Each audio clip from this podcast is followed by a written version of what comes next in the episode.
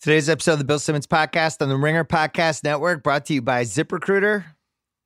Matthew Berry, a guy who knows a lot about working hard and working smart. He's carved out a nice little life for himself.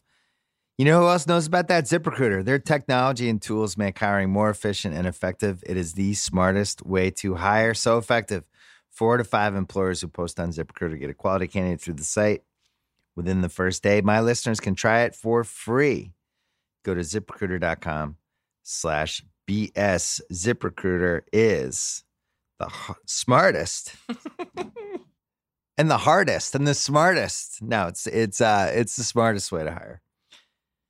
We're also brought to you by the Ringer Podcast Network, where you can find awesome podcasts from people like Dave Chang, Joe House's award-winning Fairway Rolling Golf Podcast, Against All Odds with the Cuz, and many more. We have football season coming up. Ringer NFL show right now has all of your fantasy football needs being taken care of, except the ones I'm about to scratch right now when Matthew Berry comes up in one second. First, uh, our friends from Pearl Jam.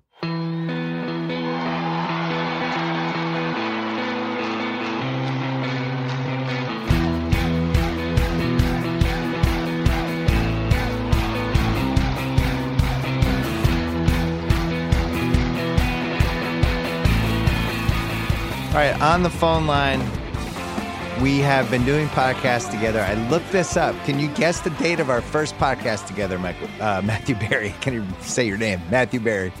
2008. Yeah, what month? Uh, we didn't do a fantasy football one. It would it would have been in the spring, I think, right? Yeah, it was April, maybe? It was April. I don't know why we would have done a podcast in April. What was it like? Baseball? Fantasy Might have been baseball? fantasy baseball. Must have been fantasy baseball. God, remember when people played fantasy baseball? So much fun. I, it's been a while since I have. It's been a couple of years since I actually have. Yeah, you you really carved out something magical for yourself. You just decided a few years ago football is all that matters, and that's all I'm concentrating my efforts on. I thought it was brilliant. I thought it was a brilliant you. stroke by you. Well, it's it's not that football, baseball doesn't matter or that fan, fantasy baseball isn't fun. It just became a. I have five kids, Yeah. and fantasy and football, specifically fantasy football, has become like this year long enterprise, right? So the the Super Bowl ends, and then you're at the combine, and then there's free agency, and then there's the NFL draft, and you know there's just and there's OTAs, and like there's constantly news, and so we did. We did fantasy shows, we did podcasts, I did columns, and you know, my first set of rankings comes out literally the week after the Super Bowl, and and it does traffic. People are interested in it. So, you know, producing content for fantasy football year round has become good business for for ESPN and and just for me, it was just it was it was becoming too much to honestly do a good job at fantasy baseball. I just didn't want to like like half-ass my way through it, you know, and so uh, luckily ESPN was uh, gracious enough to say we agree and let me do uh, football full time. You know, I miss the old days when I could really, really hear the the love and joy in your voice, where you would just be like, "I would do this for free, man. I fucking love this." this Yeah. And now it's like, "Well, you know, it's a good." You've, you've really a been stuff- bristolized. Well, there's a uh, a little bit. I've definitely listen. I'm a company man. You really Uh, are. I really am. I look. There's certain things that I would that I would still do for free. Like I love my show, my Yeah. my TV show that we they you know we have we have puppets and guys in bear costumes and you know Daniel Dopp is half naked and that is my favorite thing that I do. And so I would do that for free. Can I tell you um, something? yeah. You said you had five kids earlier. Yeah. One of the kids is 21. You don't have five kids. He's an adult. 21 Well- means he can do basically everything you can do legally in this country, except maybe can you rent a car when you're 21? I guess think you have to be like, parental 25. consult. You can rent a car, I think, but it's much more expensive. If you're 25, it's it's uh it's cheaper. Um, I don't know. I I, I still think of him as my kid, although it'd be interesting. So I'm literally um tomorrow, first thing tomorrow morning, I'm going to Las Vegas. I'm uh I'm doing an event at uh, at Caesars Friday night and and Saturday, and so he, he turned 21. My oldest turned 21 this summer, so I'm taking him and a couple of his buddies with me as sort of his uh his birthday present. He's never been to Vegas, so. We'll oh, see that's what great. happens Hold there. on. Hold on. I'm uh, 11.08 p.m. I think that's the time they're going to duck you. Where Probably. they're like, hold on, we'll be right back. And then you're just wandering around the casino Right. looking for them. And you'll just then I'm just then I'm some random old guy like at a, at a club in Vegas or something like that. Yeah, And then you see them the next day, they'll be like, "We don't know what you were. We were looking for you. We couldn't Right. find you." right. We got lost, and yeah, oh, and somebody has a black eye.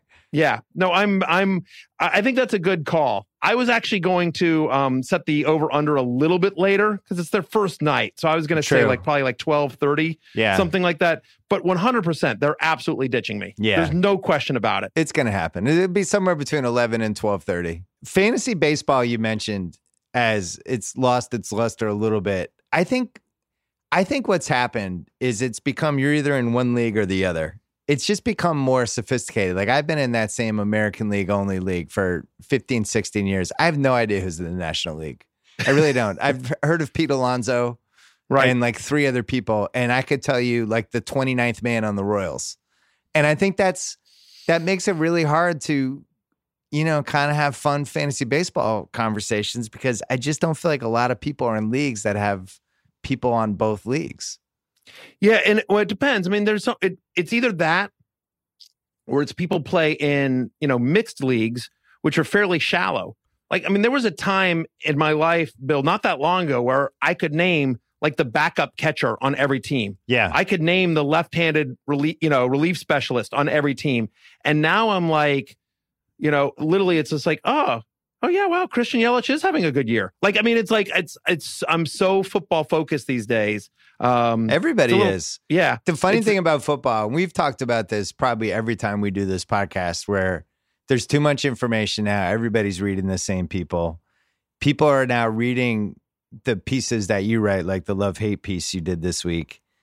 And then there's a backlash in their head to, oh, he loves Kyler Murray. I'm going the other way on that.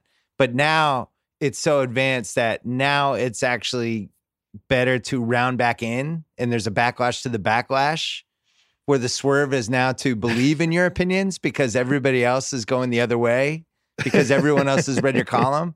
So right. now I think the column's back in where people should just actually listen to it again. I appreciate that.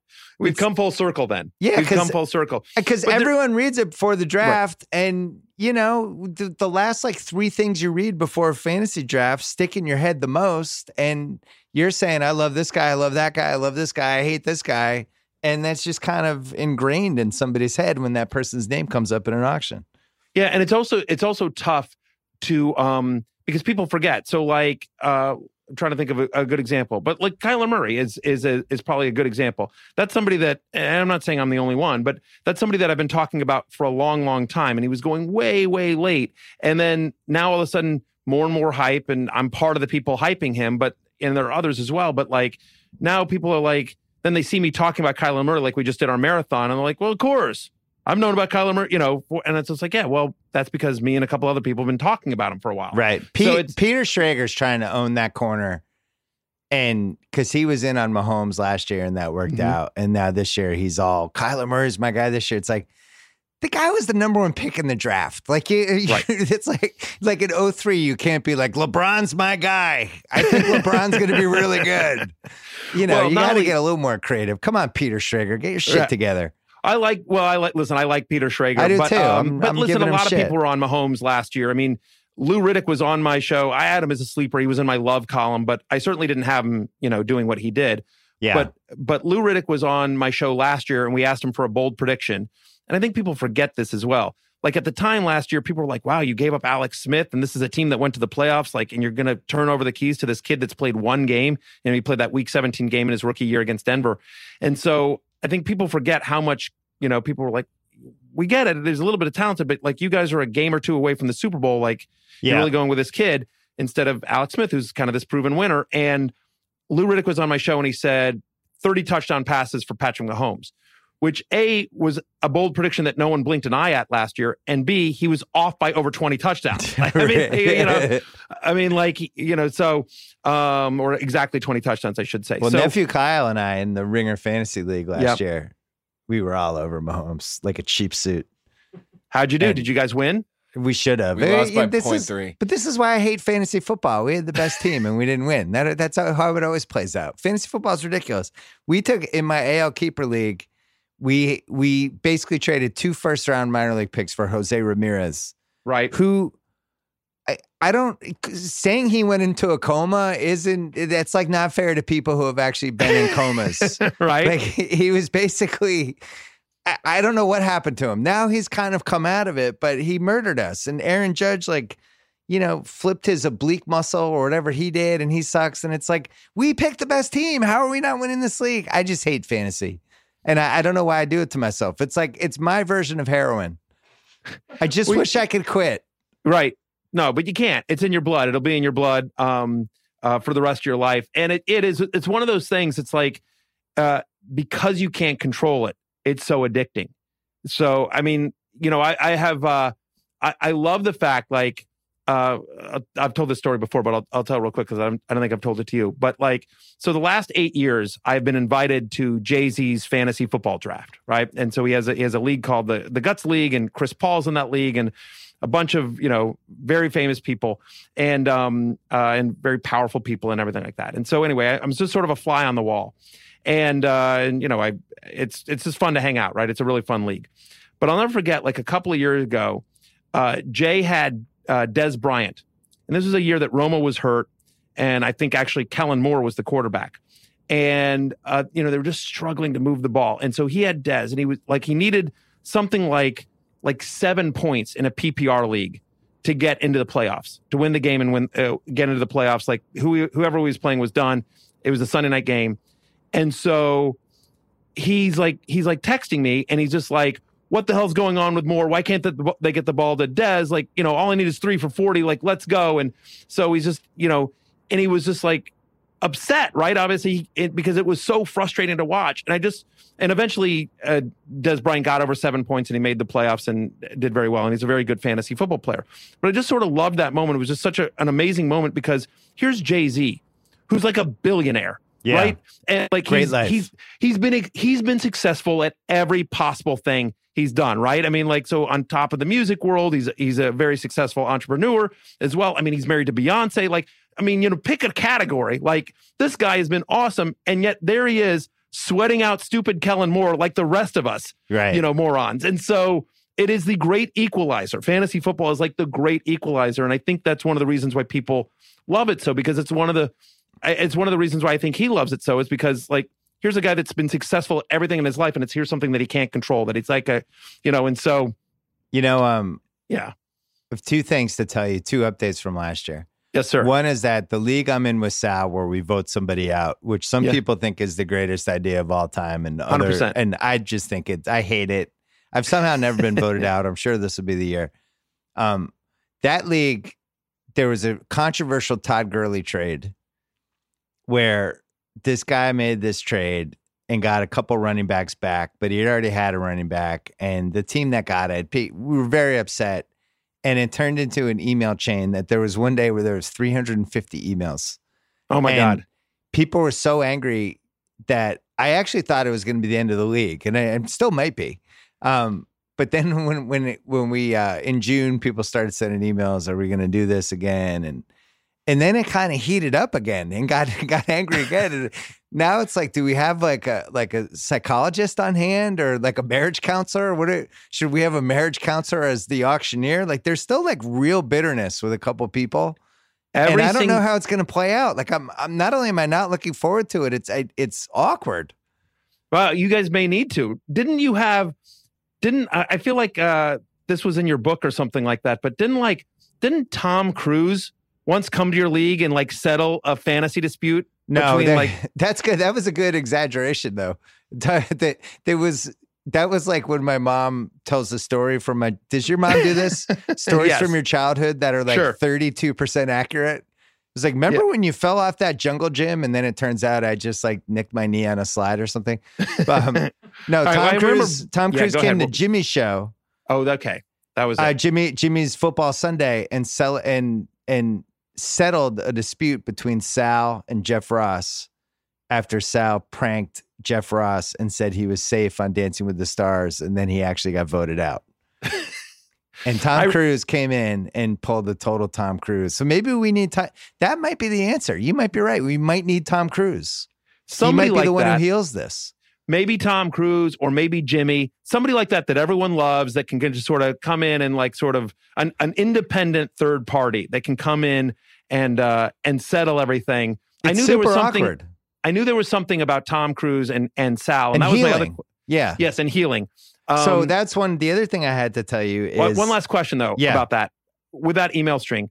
Was Sal like part of the of the dispute, or was he just because I've been on email strings with with Sal, and like no one's better at like sort of like twisting the needle and yeah. just ramping it up. Like he's a master at that. He he um he was not one of the principals, but once it got going, he went to the store and bought about 10 gallons of gasoline and 100 matches and was just dousing everybody yes. and setting them on fire and just anytime it would die down he would do something and it it uh we there was accused acu- I don't want to say who was involved but there was accusations of colluding. Oh boy. Um there was mom mom jokes turned like that gone bad and it, it, it, was I, I can't even describe it. So that was one thing. The other thing i want to mention is i will i will the last thing before you move on i will just say i will offer myself if i can be a peacekeeper as an independent third party fantasy football guy if i can if i can help heal your uh, your league i will be happy to do so. That might be a good a good job like you know how they have dog walkers yeah like fantasy football third party security blanket people that Some, might be a yeah. good one um, so, all right. Second thing, I I don't want to I don't want to betray anybody who's told me this, but the whole really high priced fantasy league thing mm-hmm. seems like it's gone to another level. I am not in one of these leagues, but the stories I've heard, and I know you wrote about this a little in your book, and I'm sure people tell you stories, but it feels like this is becoming more and more of a thing, especially you know, kind of unspoken, but people who are in leagues that are like $100,000, $200,000. The reason I mention it is Jalen just mentioned somewhere about how KD left a league that he was in where it was a lot of money like this. Are there more leagues like this out there than I think people would know? Sure. I yeah. mean, so first off, Jalen's league, I don't know if it's a different league, but I know Jalen is in a league with like LeBron and Draymond Green. Yeah. Is that the league? Yeah. And um, you know, and it's like it's and Maverick Carter's in it, like you know, a bunch of LeBron's guys, and um, so that's a big money league. And I've definitely heard of like Wall Street leagues. I've heard of like leagues with you know people that like own casinos that like yeah, it's a hundred thousand dollars to enter. It's it's sometimes it's even more, so it's crazy. I think part of it is part of it is because of you know sort of there is there are high stake fantasy leagues like so there are public ones that you can you know you can go to vegas and and there's a bunch of sites that offer it. And so it's like $1500 $2000 to enter with you know and you play against like 150 people. Um, so so high stakes fantasy football has become sort of a category in of in of itself. And then you add in like the dfs ad, aspect of it like fanduel and draftkings and these big prize pools as well. So yeah and i think it's you know if you can afford it ten thousand dollars or a hundred thousand dollars. I don't know what the entry fee is for for LeBron's league, but whatever it is, it's like me putting in a hundred bucks in a league, right? I mean, so what you know what that guy can afford, what what Jalen can afford, like some of those people um, that are in that league that have you know incredible wealth. Uh, you know, I, I just want to know how they pay each other because you can't like give somebody a ten thousand dollar check. I mean, I guess you could, but the the higher the number is, the more suspicious I think the IRS would be. So I guess people would have to pay in cash or when they see each other in person. So like Draymond's at a game. I'm not saying he's in a league like this, maybe he is, but Draymond's in a league with I don't know, Donovan Mitchell. And Donovan Mitchell won. So the, the Jazz are playing the Warriors and Draymond brings ten thousand dollars to the game to have the ball boy. Like I, I don't understand. I'd love to know how that part of it works.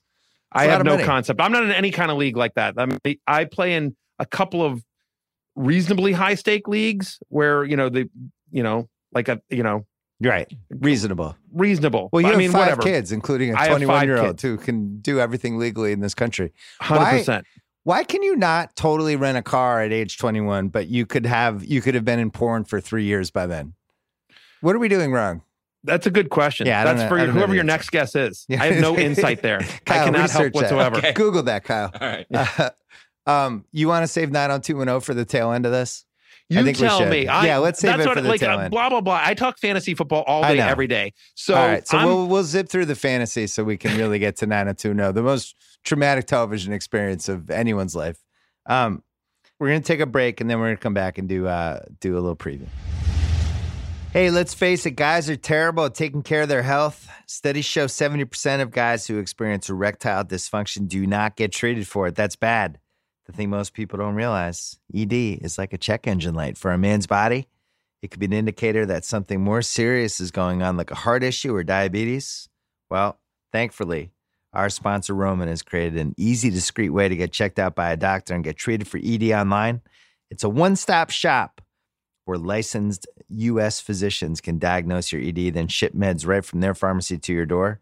With Roman, you don't have to wait in waiting rooms, deal with any awkward face to face conversations, or make any uncomfortable trips to the pharmacy. You just have to visit getroman.com slash bill, fill out a brief questionnaire, chat with the doctor, get real FDA approved medication if recommended by your doctor, all prescribed online, delivered straight to your door in discreet, unmarked packaging.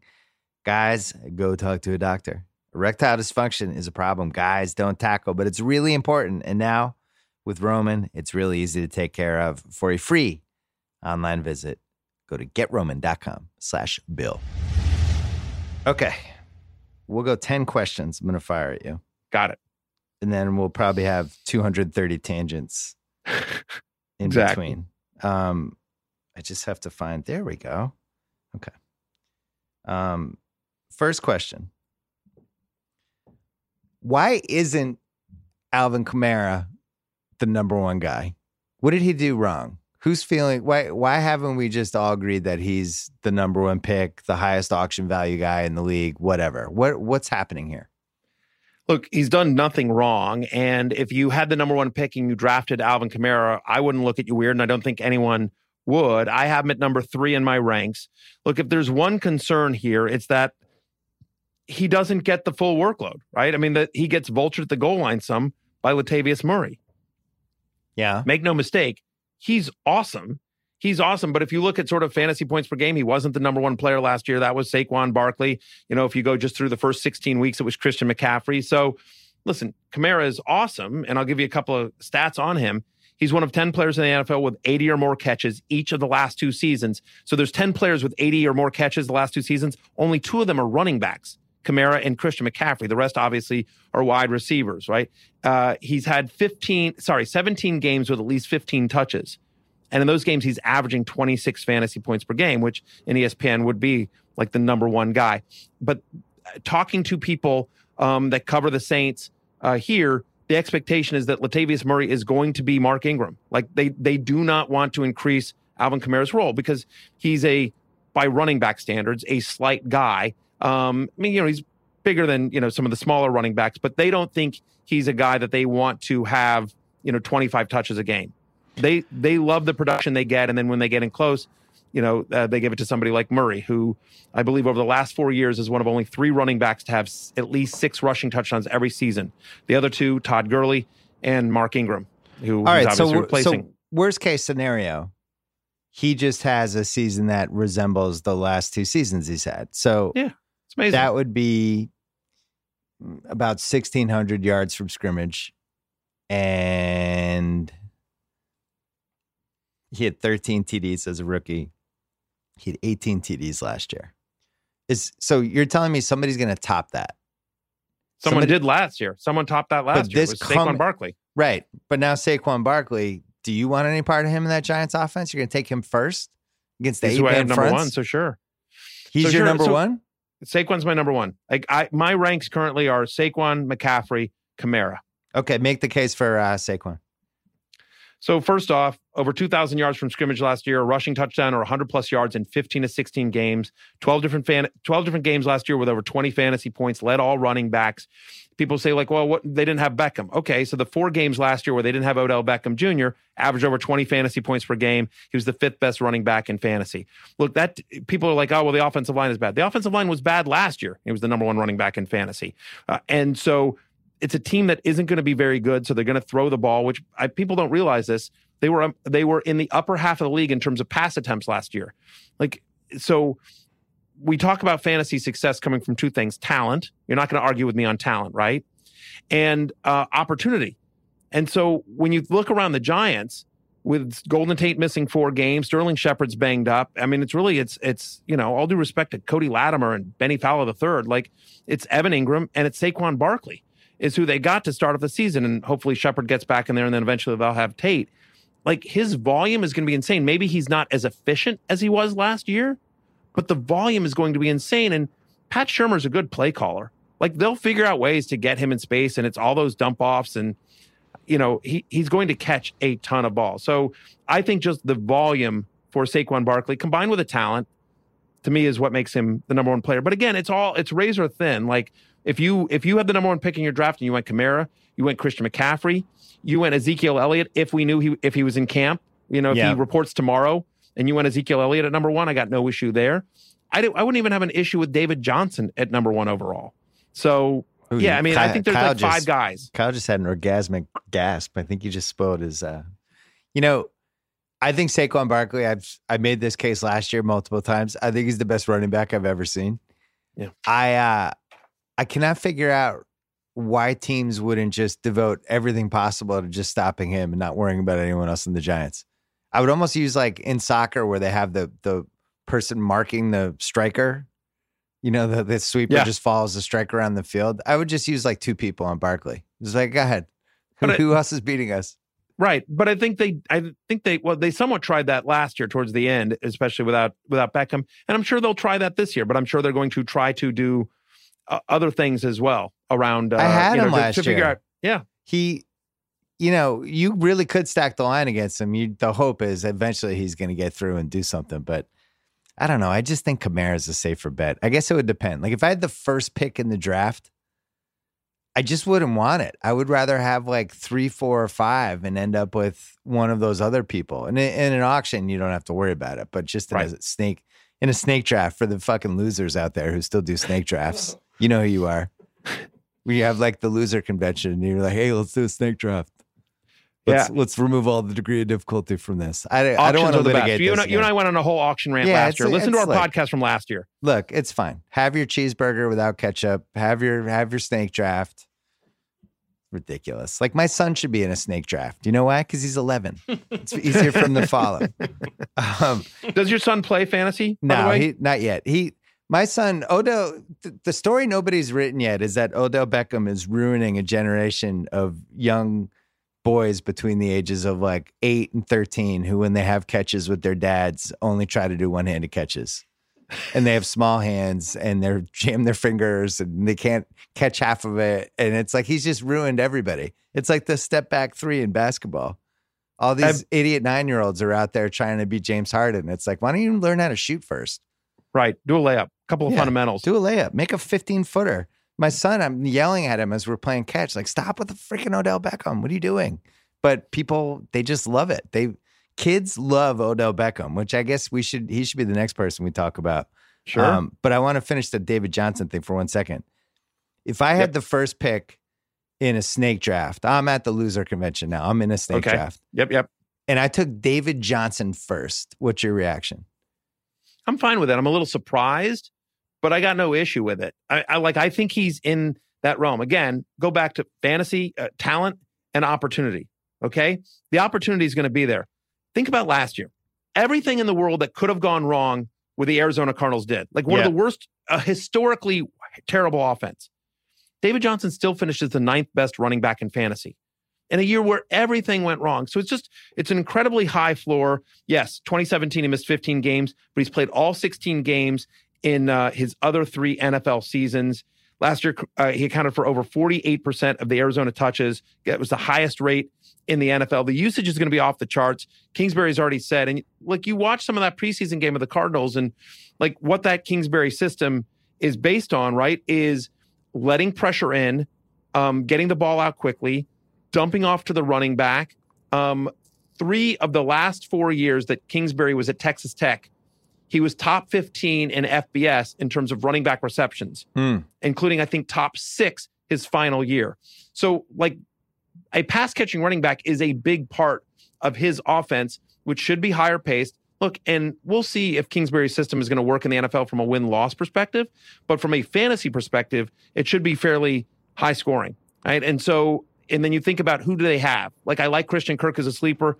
Everyone knows who Larry Fitzgerald is. But David Johnson might catch 100 balls in that offense. Like it's a bad offensive line, but again, Kyler Murray, because he's going to be behind a bad offensive line and getting the ball out quickly, he's going to dump it off to David Johnson all day, every day. So here's a guy that's you know super talented, going to touch the ball a ton on an offense that th- that we think will be um, uh, fairly fast pace and fantasy friendly.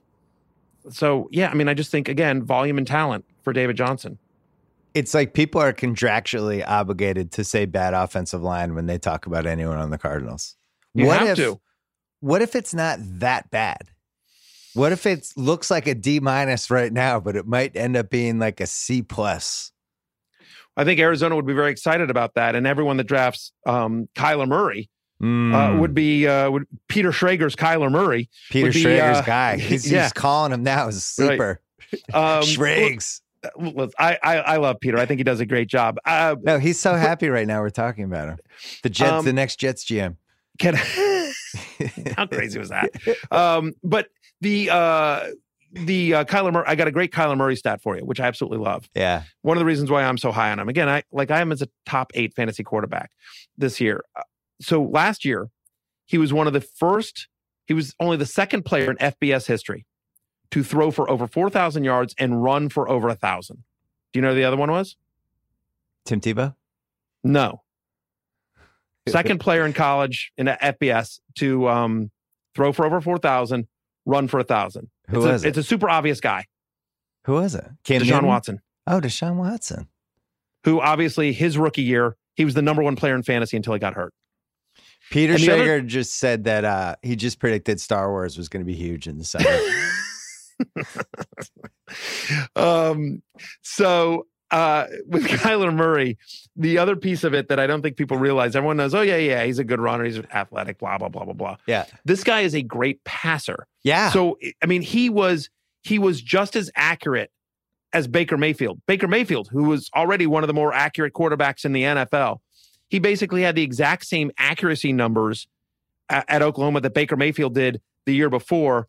And by the way, if you look at the average, depth of target, like he was chucking it down the field. These weren't like he wasn't super accurate because he was dumping it off. Like they were chucking it. So I, I just I think he is a special guy in the way that Patrick Mahomes is a special guy, in the way that you know some of the other quarterbacks in the the way that Aaron Rodgers is a special guy. I think Kyler Murray is a special guy, and I think he will. Um, I think because, especially because of the running, I'm not saying he's going to be Aaron Rodgers, uh, you know, from an NFL perspective, but from a fantasy perspective, I think he's a special guy. I also like him. And as you know, I love to try to get multiple guys from the same team, try to pick an offense. Um, I'm not giving away really any secrets because I haven't won my league in 12 years and nobody in my league takes me seriously anymore. I think that's why they don't vote me out um, because I do Yeah, they got an like easy W. Why, why are you getting rid of the, the easy W? no, it's gotta- it's it's worse than that. It's because I finish third every year with a really good team, and then something goes wrong. That's my legacy. I'm like the pre 2004 Red Sox. But right. So they they love torturing you with that. yeah, That's what it is. And the other thing is every year, me you- mentally I don't know breaking many, down from it. Right. Well, you and I have done this podcast literally since 2008, and every year you you spend at least three minutes saying, "I hope they vote me out. This is probably my year to vote me out." Yeah. You always do that. You always have this this rant, and of course they never will because that's what you want. And Damashek claims I'm I'm trying to reverse Jedi mind trick them with all of it, but I I really do feel like if they voted me out, it would be like they've relieved my pain for four months. It would be like going on morphine if I was in the hospital with some terrible injury. Um, But here's I the thing, Wouldn't if have to be happened- disappointed by David Johnson as he gets hurt in week four. No, you you uh, take that out of your mouth. You stop saying that. uh, but it will be. Uh, I'll tell you what it will be. It'll be like as soon as you get voted out, Yeah. then then something else will like your kids will come to you and want to play with you, or like Jimmy, or somebody will suck you into a league that you don't want to be in, Oh, but you have to do that. Well, you know what? Uh, so I had left my league, but the first league I was ever in, I was in a fantasy league, I think in 1990. It was a bunch of my high school friends and their Colgate buddies. And this was back in the day. I've, I've we've discussed it before where my friend Camp was the commissioner and he would tally the stats on Monday from USA Today and then mail us the standings after Monday night. And then that would we'd Yeah. get the standings on Thursday and find out if we won or not. Like that's how long we've been doing this. So I left, and then they were like giving me shit because I'm turning 50 this year. You got to come back. And uh, so I came back, and it was great because it was it's just a completely uh, politically incorrect email threads and like just a bunch of a bunch of guys from another era, just mom jokes left and right, Right. and just all the same stuff. And it was great. But this is the league where we have two starting quarterbacks, which is Oh. another one because I think there's more than ten good quarterbacks, and I think it's ludicrous that Patrick Mahomes isn't a top five guy. Doesn't make sense to me.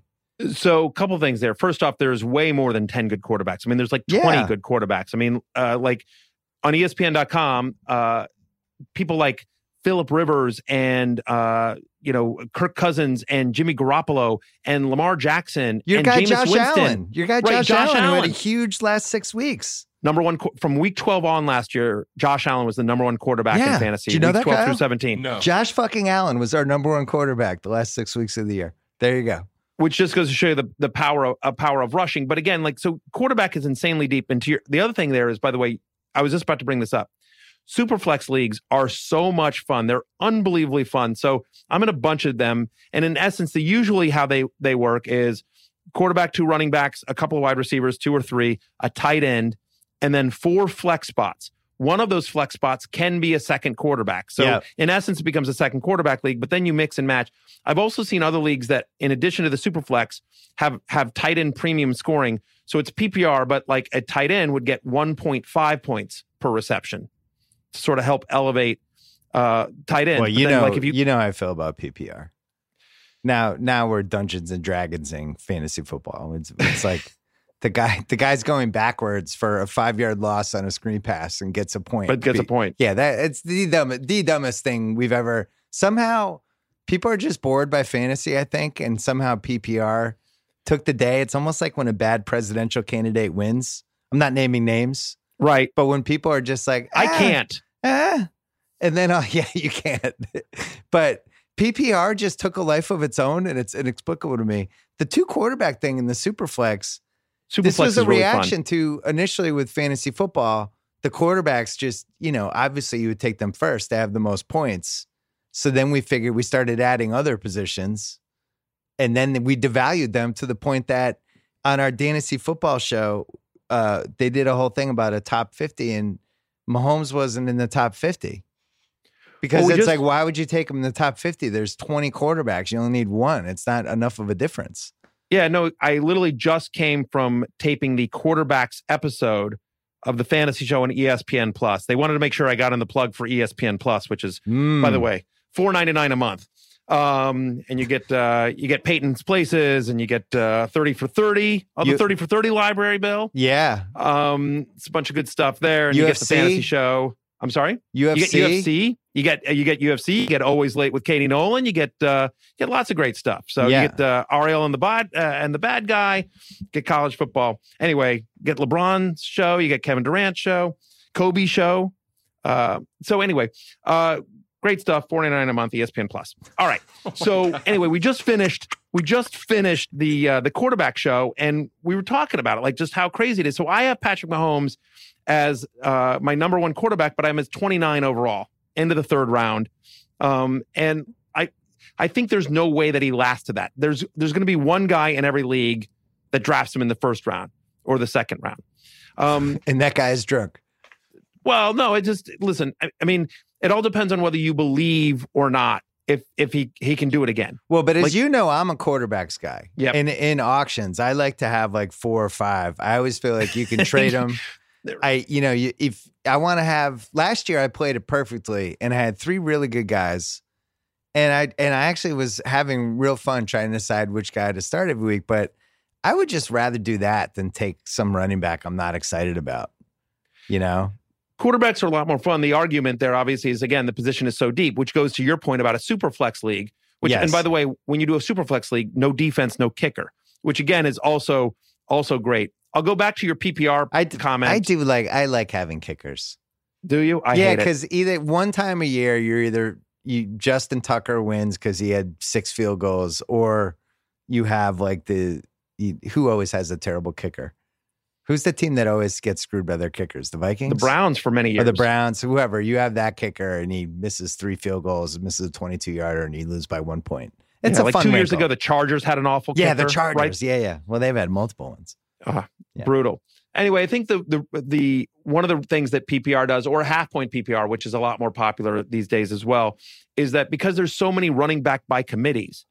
Yeah. In essence, the PPR makes guys like James White super valuable, right? Be, you know, running backs that in a traditional fantasy league wouldn't be all that valuable, but you know, in in PPR scoring, just like they are in real life, James White's is super valuable. Listen, if we're coming up with rules to make James White super valuable, we're doing something wrong. St- I'm gonna. Stop. That's that guy got case. you a Super Bowl. I don't want to hear it from you. That guy a, got you a Super Bowl. A third down back. I need to have him on my fantasy team. Get the f out of here. Come on. I want. I want to have like Patrick Mahomes and Josh Allen on my team. I'm pro we, Superflex. I, we are we are in, we are in agreement there. Uh, both pro Superflex. Here's and the Mahomes other thing about fantasy. Year. It's like the argument people use the argument either way, right? Well, it's you know like Robert Mays works the ringer. It's like oh yeah. he wants fantasy football to kind of reflect real football, and it's like well, first of all, we're drafting all players from 32 different teams and throwing them right. together, which is ludicrous. So we're already not reflecting football. We don't have offensive lines. We don't have coaches. Like this you is already have, ridiculous. They, and you don't have salary caps. Like yeah, right. Like I've heard of I've heard of leagues that do that. That literally like have you know 55 man rosters and there are 32 teams in the league and like it super deep and detailed and everything like that but those are few and far between. I think robert mays is great. I think that idea is crazy. Wow. It's fantasy football. It should be fun right? And you know what's fun? Is watching superstars score points. Like it's it's fun to have high scoring games. It's fun to have you know the guys that you're going to see in the highlight shows the guys that are you know it's like i don't know. I think that, there is to me that's what's fun about it. the superflex too you don't necessarily have to take a quarterback. No.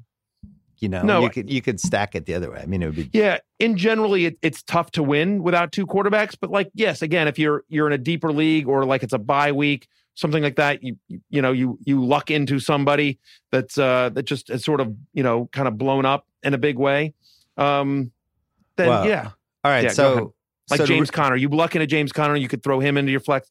Anyway, you just it's I think it's more strategy. I think there's more strategy in filling out your lineup on a week to week basis and also constructing your roster on draft day in a super flex league. So it's it's a it's a lot of fun. I'm in a, a lot of leagues and trying to convince uh, ESPN to uh, to do more of it. The move, which I've been advocating really since fantasy basketball in the late '90s with the Davis brothers where I wanted to merge them together and call them Antonio Antonio Dale Davis, right? Um, and just combine their stats and turn them into basically Karl Malone or whoever. The move is you, you, you should be able to have one merger. Each team should have a merger guy, and you should just all agree before the draft, right? So with the Patriots, it could be like you get Sony Michel and James White. You just get to combine them into a Frankenstein monster. Well, you know, and throw that person in the and throw that combo person into your draft. There are people that play in a sort of that. They don't call it like Frankenstein or merger, but there are t- people that will play like Team RB. So in essence, you could yeah. Patriots running backs and just basically whether it's whether it's White, whether it's Sony Michel, whether it's Damien Harris, whether Rex Burkhead or James Develin, you get or something, you get all the points that the Patriots running back score. And so kind of like I, I find that. that to be fun. Like, you know, team wide receiver, team quarterback, team running back. I've well, seen the, the move is versions. to do that with tight ends, right? Yeah, to have team tight ends, and then if you have like a Pittsburgh situation where they always have some random white guy with big forearms catching balls you've never heard of, then you get that guy. It's like, hey, new white guy. All right, yeah. By Six the way, touchdown. The random white guy tight end for Pittsburgh this year is Vance McDonald. He's going to have a monster year. He's he's got a lot of people on the bandwagon. I love love Vance, Vance McDonald. But this my, was what happened to my man George Kittle last year. What do you mean happened? He blew up. He blew up. I know. It was awesome. I, I, but I had him the whole year. I felt like I was in the front row. Now he's being compared to Rob Gronkowski. Let's audible to that question. Okay. What's the audible to that question? No, I'm going to audible to that question because okay. I had that question for you. Oh, oh, George Kittle. I no. mean, I have George. Who, oh. who's is George Kittle? Gronk is gone. Right. We've lost Gronk. Um, Sal spent thirty dollars for Gronk last year. I just want to mention that. Um, it did not work out for yeah, him. I was laughing the whole time. He's like, "Why are you laughing? That's your guy." I'm like, "Good luck with that one." He's like a blocker this year. Um, George Kittle is he the guy, tight end. or is it Travis Kelce is now the guy? Who who is now Kelce's the guy? the guy. I mean, I okay. have Kelce at one, uh, but I have Kittle at two, Zach Ertz at three. I will say that we did we we studied this and we looked at it. And uh, last year, the top three tight ends, the big three, Kelce, Kittle, and Ertz, were 60% better than the rest of the remaining 10 starters. So hmm. one through three were 60% better than four through 10 among tight ends.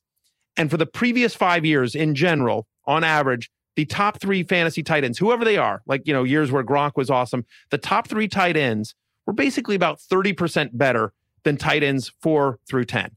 So, in essence, last year, those big three were more than double what the previous five years were. In other words, it was a historic season and it is unlikely to come back and happen again. So if if there's one guy that I think doesn't regress, it's Travis Kelce, right? Who has led the position in scoring three straight seasons. He's had at least, you know, 800 yards in every season he's been in the NFL. Uh, last four seasons, he's got 27 touchdown receptions. That's most among tight ends. Uh, least likely chief to get arrested. He's got that. Least, least likely chief to get arrested. Yeah, put that in your in your scouting. Although honestly, I actually I don't know if that's true. maybe, let's be honest. Maybe top five, top five yeah, least likely Chiefs. Yeah, I don't like, want to leave out a couple of the other least likely Chiefs. Let's be clear what crime could Patrick Mahomes commit in Kansas City well, and was, get arrested? Yeah, but that was I was talking skill position guys. No, Patrick. Right, fair enough. Patrick Mahomes could be like Scott Caan's Varsity Blues character, just driving around naked in a jeep at midnight in Kansas City. They're letting he, him go. He's got to be above the law there. He is. He's above the law. Yeah, above the law. Yeah. So anyway, so Kelce, I think is by far the most consistent. It, it, so Kittle, Kittle I think is a super talented player, but think about last year, which was just such a weird year for the 49ers. Garoppolo goes down, CJ Beathard, then you've got Nick Mullens, other guys at the wide receiver position in and out. They couldn't run the ball. There's so many yards after the catch with Kittle, which, by the way, which is part of his skill set. But listen, like I said, I have him as my number two tight end. Yeah. So, um, like I, I'm a believer in George stat? Kittle. Can I give you a stat? Go ahead. What do you got? Look at you with stats. Do you know how many yards George Kittle receiving yards, George Kittle got taken away by penalty last year? I actually don't. 3,500 yards. I know that seems it. impossible, but I had him on my team, and that's what it felt like. It was 3,500 yards. He was wow. the master of the George Kittle. Oh, there's a flag. I don't know how many times, or maybe it just happened the five times I was watching George Kittle. I, I'm pro George Kittle, but there's there's the Jimmy G buzz. Our guy Jimmy G, Kyle. I, the Jimmy G buzz is not good. He he's not look good in the uh, in the preseason. I'm, oh, a, I'm a little really? there's a little stinkiness coming out of the San Francisco area. There there are there are some that um uh that I've heard some whispers. I'm uh that there are some people that think that you know honestly that that he's not that much of an upgrade over Nick Mullens. Wow. Nope, nope, oh man, hold on. Nope. Kyle's guy could take a walk. Nope. That's our guy. No, We adopted Jimmy G two years ago. Wait, he's coming off the ACL. Yeah. And that's another thing with your guy, Cooper Kupp, who's also my guy. I love Cooper Kupp.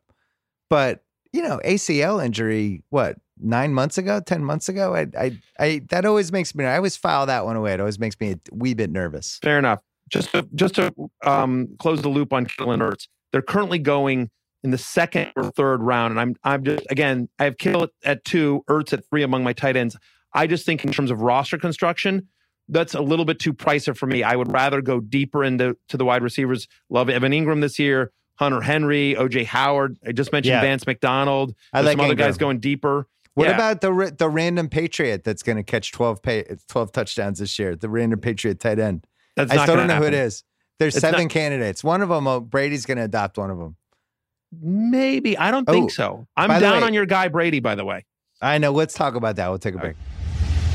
Hey, here's an insider travel secret from Hotel Tonight. There are tons of empty hotel rooms out there just waiting to be booked. Hotel Tonight teams up with awesome hotels to help them sell their these rooms and then pass those savings along to you. It's your one-stop shop for booking cool top-rated hotels and incredible values. Their name is Hotel Tonight, but you can actually book in advance. Perfect for planners and procrastinators alike. This summer, score an extra amazing deal with Hotel Tonight's daily drop feature. In most cities, you can use Daily Drop to unlock a special deal at a hotel selected just for you. Once your deal is unlocked, move quickly. You only have 15 minutes to book. If you want to swipe again, you can unlock a new deal every day. Great way to take an even more spontaneous trip because you never know what you're going to get. From staycations to weekend getaways, great hotel deals are just one swipe away. I am on a parent soccer text thread right now trying to uh, scramble for hotel reservations for this tournament my daughter's team is in. Guess what I texted to everybody? Go to Hotel Tonight. There are some deals. And there were. Go to hoteltonight.com or download the app to unlock your daily drop. Here's the thing with Brady. Wasn't that great last year? And he's 42 years old and has the least amount of weapons he's ever had. Yeah. But my guy, Jakobi Meyers, has looked good. So I was thinking, this is how you know how Trump. I did a whole thing on on my pod a couple weeks ago where Trump will short the stock market. He'll the stock market will be doing so well, he'll just say something crazy, make it go down, and then he probably like high fives people. I think you could do this with you could pick a football player and just blow him completely out of proportion, just for your own amusement you could take Jakobi Meyers right now and just every time you do a hit or every podcast, everything for the next four weeks, make it seem like he's going to be Marvin Harrison in 2005 and just see how high he goes. Could you swing the market with one guy? Have you ever tested this? Uh, I have, and I, I, have swung the market, um, you know, in certain times, and sometimes it really works out. Like uh, with Kareem Hunt, his his his rookie year, I was yeah. high on Mahomes last year. Aaron Jones is another guy from preseason last year who was just not being drafted at all. And I was just like, you know, finished as a top 20 guy. And then there are times like, you know, Michael Vick in 2011 where I swung the mark and I was completely wrong to do so. So, oh, no. Uh, yeah. That was like MySpace. And I've, I've already heard from, uh, you know, um, uh, you know, people, people are not happy. Patriots fans are not happy that I, I have Tom ranked as low as he is. And like, look, he, he is the GOAT. He is, he is legitimately like, should be a unanimous first ballot Hall of Famer, right? It, it, happens. He get he's in 42. I don't take it personally. Well, I appreciate that. You are you are a rational also, like Patriots his, fan. His December, you know, the last couple years when you're actually trying to win your fantasy league, it's not like he's been lights out. So no, you know, hasn't. you need like the Josh Allen rando in December, yeah. not Tom Brady. Yeah, to your point. I mean, so last year he was the 18th best quarterback on a points per game basis. Okay, mm. so he, he was already he was QB 18, and that was with Gronk even though Gronk wasn't Gronk last year, he's still he's still somebody that you have to defend. He's still a great run blocker. He's still somebody that you have to deal with. Over the course of Tom Brady's career, in games in which he's played without Rob Gronkowski, he averages over 18% less fantasy points per game mm. than with Gronk in the lineup. Mm. Okay. Patriots last year were fifth highest in run percentage and ninth highest in red zone run percentage. So you're just like, to your point, Bill, like, so Tom Brady doesn't really add much with his legs. He'll have a couple of quarterback sneaks, but he's obviously not running a lot. And so, like, you're the Patriots and you've got, right, a 41, 42 year old quarterback, and you obviously have Super Bowl designs. Why are you going to risk him? Like, just hand the ball off. Like, well, you, but you that was the key part is they they stumbled into who they became the last like five six weeks of the season, the playoffs, where they just started pounding the ball with the run game. And, and, they won the Super Bowl. And they like, won the so Super Bowl. why would they go away from that? They're not going to. I I fully right. support. I think I think he's a backup. I I saw you you were worried about Brees too. I'm not obviously worried about him just that he's old, but I still feel like Brees is a little more reliable as a bet than Tom Brady. Yeah, he is. I mean, and I have I have Brees higher. Yeah. Um, but I have him outside my top 10 because again, same thing. Drew Brees doesn't run, right? Last two years, he's averaging 33 pass attempts per game. That is 16th among quarterbacks, among qualified quarterbacks in that frame. So he's basically middle of the pack in terms of pass attempts, right? Believe it or not, the Saints, the last two years, have led the NFL in rushing touchdowns. Yeah. So it's one of the reasons why Ingram is so valuable, why Kamara is that. And so, same thing, like he's 40 years old. And by the way, look at his home road splits. Like when he's outside of a dome, he struggles. Like Drew Brees absolutely killed fantasy managers last year towards the playoffs because he was so brutal down the stretch because he had that three game stretch where it was like he was at Carolina, I think he was at Tampa Bay, some other game. And you know what the move is? Is you you you take like five quarterbacks and then you just take you cherry pick the five best Brees Dome games. Yeah. Right. So you you have discussed this before. You're you're taking multiple quarterbacks. Yeah. And I cannot in any way endorse this. It is it is a terrible idea. I, I love, love you, but this is the dumbest idea. No, ever. I love it. It's different. No. Hey, when people are zigging, I'm zagging. what are you doing? you you. This might be the year I take six. Ugh, oh good God! I take either I get voted out or I end up with six quarterbacks. Wait, we. So that's what you do. You're just trying to sabotage. Well, that's why you can't get voted out of the league because they're like, oh, we got to keep Simmons and he's going to take six quarterbacks and lose every week. Yeah, great. That's what I'm going to do. Keep me yeah. in the league. I'm going to do that again. Neither of us like Russell Wilson. I had him last year. I think. I think. I think we're at the tail end of the Russell Wilson fantasy thing, and I, I have I have something even crazier to say. Okay. This could be the year he just kind of shows up on the waiver wire in like week six. Wow. Where you're like, wow, Russell Wilson's on the waiver wire. What happened? Well, it's the it's, run it's heaviest play. Team. Yeah. Listen, he's a, again, similar to Brees, similar to Brady, a great NFL quarterback. Now, I have Russell Wilson ranked ahead of both Brees and Brady, but the problem is, is that he's not running anymore. No rushing touchdowns last year. And in fact, he was a guy that had, I believe, 11 rushing touchdowns in his, uh, his first three NFL seasons and in the four seasons since, he has five rushing touchdowns total. It's the run heaviest team in the NFL. And I know the people that would that would argue for Russell Wilson's fantasy value would say, well, he was hurt last year. Maybe he'll run more this year. But I don't think so. like, year. like so his rushing is down. It's the run heaviest team in the NFL, and he was insanely um uh, uh lucky last year. Like he's always been very efficient, but generally yeah. his so but last year, he scored at an absurd rate. Same with Tyler Lockett. And so, if you expect Russell Wilson just to regress to his career means, and then he's his career level, and then he's not running, it's hard to to justify a high fantasy pick on him. Again, think about this, Bill. Last year, his touchdown rate was over eight percent, which was a career high, and you know, not what normally it's around five percent, and which five percent is pretty high, but eight percent was off the charts. And even with that, he still finishes the ninth best quarterback in fantasy. He just, you know, looks, he's again, he is a high floor guy. He's a great real life NFL quarterback, but unless the rushing comes back, it's hard to see him as a viable fantasy starter. And why, and why would it come or back? Low they're, end. He's going to be a low end QB one, is what he is. They're not going to jeopardize him. I think there's an outside chance he's on the waiver wire this year, and one of the reasons is Doug Baldwin left, and they replaced him with basically an Instagram model, the guy they drafted. right all he's going to be doing is like flexing his biceps on the sidelines. I'm not sold on that guy at all. Um, I will um, say there's a guy named David Moore that I like okay. a lot. Just Wasn't, for name he, in Seattle. What team was he on before that? David, David Moore? Moore? Was he at Carolina? he's been with no. Seattle. I think he's been, been with Seattle, Seattle, for the whole time. I vaguely remember. He's a, he's a, young guy that they found. I feel like I had kind a cup of, of coffee name. with him. Might have had might have had a date with him on, yep. a, on a free agent wire. Um, next question: Mayfield, Odell, Nick Chubb is this the new big three for fantasy? All in, hundred percent. I'm he, here's here's my here's my the only take I really care about in this whole podcast, other than the fact that people are in snake drafts and use PPR losers. Nick Chubb was a fucking rock star last year. Yep. They they trade for Kareem Hunt or however they got him.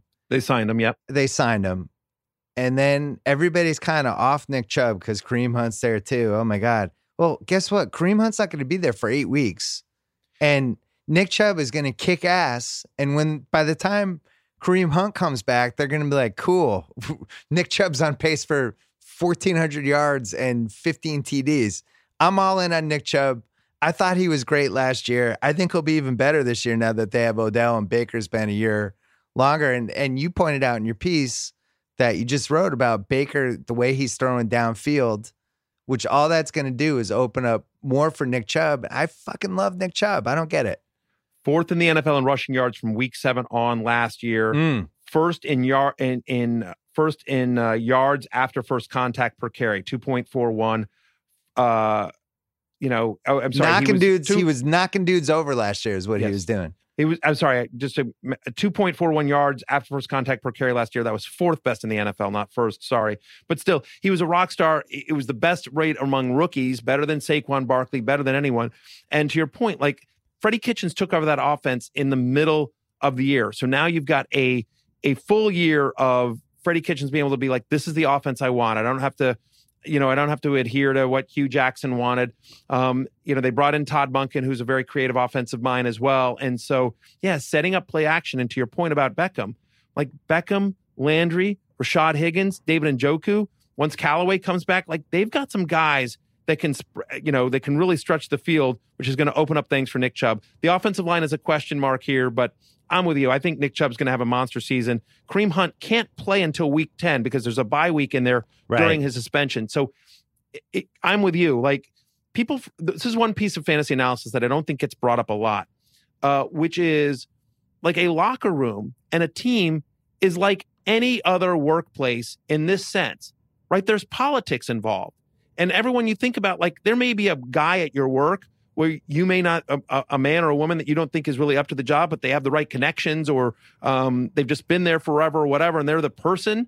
Like football teams are the same way. To your point, Bill, if Nick Chubb is crushing, there's no way they all of a sudden say, "All right, thanks, Nick Chubb. You take a seat. Here comes Kareem Hunt." He'll be a change of pace back. Maybe they'll put two guys in the backfield, but you know, and there's going to be a guy named Dontrell Hilliard who's going to be their passing down back. But yeah, Nick Chubb should, should command a tremendous or, amount of volume for the Cleveland Browns. Or you get eight great weeks out of him. Yep. You could also trade him after week six to the dumbass in your league who doesn't realize Kareem Hunt's coming back and you know traded for a premium guy.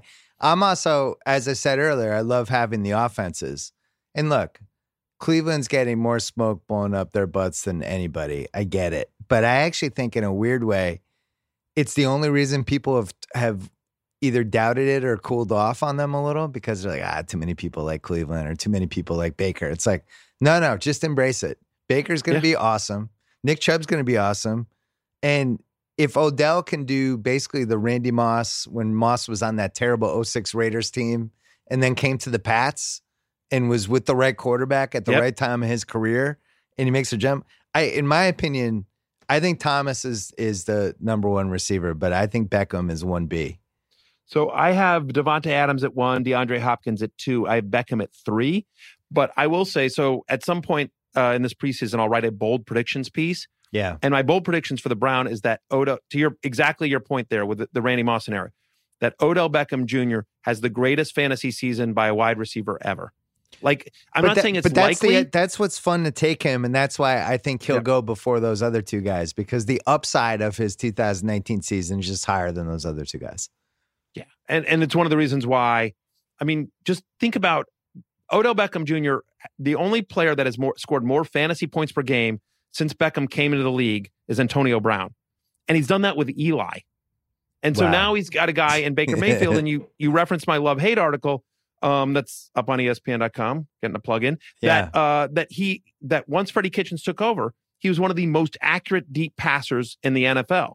And so now you and he did that without Odell Beckham Jr. as a rookie, learning this offense on the fly. So now he's had a full year again. Kitchens is going to design the offense to do what he does well, where he's comfortable, and you add a guy like Beckham that you just need to get near in the in the area code of Beckham, and he's coming down with it. So yeah, health is the only thing that can derail Beckham this year, I believe. Also, more just fun to have the Browns. It could be one of those things you're just like, I'm getting all three. We have a guy in our league, in the one of them with the South, Paul Cohurst, who has been on this whole draft the whole offense kick for mm-hmm. years. And of course, he's won like three times this decade. but the Browns are one of those like, yeah, just get everybody if you think they're going to score 30 plus points a game. I mean, I, I love Baker. I mean, that's not a controversial uh, opinion, but yeah. I just think Mort's he's really talented, really fun to watch. Mort uh, is uh, in the in the in the ESPN Fantasy War Room League. Mort's one of those guys that he sort of picks an offense and every year. he just it. He just he he stacks them like you know, you know. He, he was on the Colts I think last year, and um, he's he's pretty good too. By the way, Mort's a really good fantasy player. But yeah, he he's a guy that like just like he'll grab the quarterback and a couple of people. Like he just likes to stack, pick an offense and just be like, that's my offense. Um, let's fly through some stuff because I really want to talk about nine. We got to get to 902. Yeah, yeah. So give me okay, some quick. quick. answers on this. Yes, sir. Um, here, here are a couple offenses I do not like. Offenses I do not want people from. Okay. The Titans of Tennessee. Hundred percent agree. The Jets of New York slash New Jersey. I'm good. Also I'm agree. good with I think, all Jets. I, think, I do think Jamison Crowder is interesting late. Great. Um, he can be on and, someone else's team. And um, I will, for whatever it's worth, Dan Orlovsky, who I think is really bright and does a great job for us, was just on my show today, and I asked him for a breakout quarterback, and he gave me Sam Darnold. Take that for what what you take, but I'm with you. I I think the Jets are late round sleeper guys. I'm out on Le'Veon this year, so uh, I'm with you on. Here's uh, the case against yep. Sam Darnold. Okay, most Jets fans are also Mets fans. You're right. All right, and they've already hit the lottery this year with Pete Alonso it's not happening twice because Jets fans slash Mets fans hate themselves and hate life. and two good things in one year cannot happen to them. And they know it. The funny yeah. thing is, they know I'm right. Um, another offense that I don't like. I forgot how much I enjoy you trolling other sports, yeah, yeah. other, other is, fan bases. This is you bring the best out of me. Um, here's an offense I don't like that isn't a chic pick for an offense I don't like. Carolina because hmm. you have McCaffrey as a alleged yeah. top three guy. Whoever else is the skill positions, whoever their rando receivers are this well, year. I like DJ Moore quite a bit. I know sure. everyone's on Curtis Samuel. Okay, and he's great. having a great camp, but Wonderful. I, I'm, I'm a DJ Moore guy still. Wonderful. I hope they're not on my team. And then Cam Newton, who it's like, yeah, he's doing fine. I don't trust him. I to me, he's like the Andrew Luck of the NFC.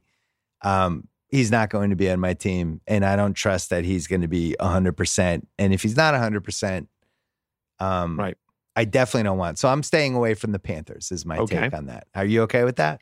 I'm okay with it for you. I, I disagree with it. Like I said, I have McCaffrey as a top three player. I told you Actually, you would like a top two player. I have McCaffrey as a top two player. I have Cam as a top ten quarterback and I have DJ Moore as a as a sleeper. I mean, a lot of people like him as, but I am as a love, and a lot of people like Curtis Samuel as well. And Greg Olsen's going so late in drafts that if he can stay healthy, he's another one of those guys. Like he'll be fine. So is McCaffrey? Uh, I'm not the, with you on the. I'm not with you on avoiding Carolina. Is McCaffrey the first white guy to be drafted number one in a fantasy league?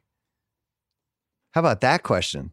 That is a good question. Well, back in the day, I'm I mean, trying Brett to Favre think. was drafted number one. Back in the day when Brett people were drafting was? quarterbacks early, there, yeah, back in the day, um, Kyle loves this question. He's like racking his brain now. If anyone a, can come up with an answer to that one, that'd be great. Oh, first overall, I mean, listen, first Jordy Nelson. Is, there were probably some league. There were probably first, some years Jody where Jordy Nelson Nelson was, was, no drafted. way, not first overall. You think Tom Brady was ever? No. No, Gronk. Favre no. definitely was back in the day. Like I, am telling you, there was a there was an era there in like the '90s where people were drafting quarterbacks in the first round and and yeah, we going were, really early. We were all drunk. Um, your favorite rookie running back is Josh Jacobs of the Raiders, correct? Correct. It seems like everybody's in on Josh Jacobs. I don't trust it for some reason. It makes me hmm. nervous. Mm. I have Jon Gruden there. I have David Carr, Derek Carr. Derek Carr, yep. I have the completely insane Antonio Brown. I have a team that's about to move to Las Vegas in a year. I'm just I'm going to keep my guard up. Is that all right? You're welcome to. I think Josh Jacobs is another. I just I think he's a special kid. And listen, Jon Gruden, number one running backs in the 12 years he's been a head coach, have averaged 257 touches a game. Josh Jacobs, they're using him in practice. They're using him in the slot. They're using him outside. They're going to put him in the passing game. I actually interviewed Josh Jacobs. Turns out he played quarterback at high school. Now he was a Wildcat quarterback, Ooh, right? How's but, he not on the Patriots? That's our specialty, right? Uh, I bet you if he'd lasted a few more rounds, he would have a, a few more picks. He would have because he went like 24th. Yeah. But anyway, so I I talked to when I interviewed Josh Jacobs and and we were doing it like in front of a crowd, like at a conference, and I I said like, hey, you were a quarterback in high school. Like, does Coach Gruden know this? And uh, like we let's get you passing some. And he just smiled and said the package has already been installed. So like I think you'll see him do some wildcat stuff this year. Mm. So well, he's anyway. a, he's going to be a three down back, which is the case yes. for him. Hundred percent. I'm just. It makes me nervous that this many people are on the bandwagon, and yet the Raiders were an abomination last year. They were. I am not convinced at all that jon Gruden is a good head coach at this stage in his life. I thought their quarterback was awful last year, and Antonio Brown is currently retired because it doesn't like his helmet. So my guard's up. Fair, that's my, that's fair my enough. Point. I will say, John, uh, the the Raiders' offensive coordinator is a guy named Greg Olson, who I think is uh, who's done really good jobs. You know, he was with he was with the Rams, he was with Jacksonville, and was getting offense out of Blake Bortles. Like he's a smart guy, and so anyway. I'm with you. I would rather have Damien Williams on the Chiefs for all the reasons you listed in your piece. I had him last year. I love it. It's like going to a restaurant. I had the Damien Williams last year. It was wonderful. right? Uh, I thought I just thought he was really good. The reason I picked him up in my fantasy league was because I was watching a Chiefs game and he came in and he was really good. And I was like, "Who's that guy? He's good." Picked him up. Every time he did got thrown into the fire, I thought he was good. And I don't feel like he has a lot of competition there. Um, I I just would rather have him in that Chiefs offense. And I also think who's the who's the Rams rookie, Gurley's backup that they drafted? Darrell Henderson. I, I just think all the signs with Gurley are bad. And we have been down this road for 20 years with fantasy, with you can start to see that little skunk stink smell coming off of the guys. And he, he, something is wrong with Gurley. Yep. It's not going to be right. And this rookie running back is just waiting in an awesome offense. And I just think I would rather take those two guys than spend a ton of money on Josh Jacobs. I will say that if you're going to handcuff Todd Gurley, if something were to happen to Gurley, they like Henderson a lot, but um, you know, I compared him to sort of Chris Thompson when Sean McVay was the coordinator in Washington. Adam Schefter referred to him as Giovani Bernard. That's how they think of him in Los Angeles. Uh, just when we did the we did the marathon, Malcolm Brown's going to be the guy that would be the you know would be the beneficiary, if you will, the handcuff to Todd Gurley. If something happened to Gurley, Henderson obviously would see an uptick in in uh, touches, and he's probably going to get eight to twelve, even if Gurley's out there and getting uh, getting carries. But Malcolm Brown, who's not being drafted at all, is sort of free. And I'm with you on Damien Williams. I don't believe the running back by committee stuff out of Kansas City. Andy Reid's never been a running back by committee guy. I think he's just trying to, you know, motivate Williams, who missed some time with a hammy. I'm I'm in on Damien Williams this year. Do you know who my handcuff is for Tyreek Hill? Who's that? The other handcuff. Oh, um, wow. Come on. Wow. Come on. It's getting late Dude. in the pod. Come on. I'm trying to keep people on their toes here. uh, who do you like less, Antonio Brown or Antonio Brown or AJ Green? Uh, I like AJ Green. Uh, AJ Green worse. AJ Green worse. ranked higher. I rank. So I we feel Antonio like this Brown is the beginning higher. of the end for AJ Green. He's missed at least six games in two of the last three years, and there's a chance he misses that many this year. He's going to miss at least the first two weeks. He's over 31. You know, it's just injuries have really caught up with him, unfortunately. Okay. Um, is there any other offense that you despise and don't want any guys from? I think you can make a strong argument for the Redskins. You know, for that list, like I can't really trash the Redskins; it's my team. But yeah, look, I mean, like, wait a second, why? If they're run by a terrible owner and they're ter- yeah. and they're disappointing every year, why can't you trash them? Well, fantasy wise, listen, I, they're in my blood since I was five years old. I'm stuck being a Redskins fan until I die. But yeah, uh, it is what it is. But yeah, I mean, listen, I think they're going to be offensive challenge. I like Derrius Guice as a player, and I think second half of the year, I think there could be something there. Um, I think Trey Quinn for a deep PPR league. But yeah, listen, if you avoided the Washington offense this year in fantasy, I don't think you're going to. I don't think you suddenly like have lost your league. There's certain offenses you definitely want a piece of. I'm not convinced Washington is one of them. Jordan Reed, by the way, supposedly having a great camp, which you know we've heard every single year, but he's free in drafts. He's like going to the 16th round. Yeah, yeah, he's another one. He's I, it just seems like he goes down a little too often.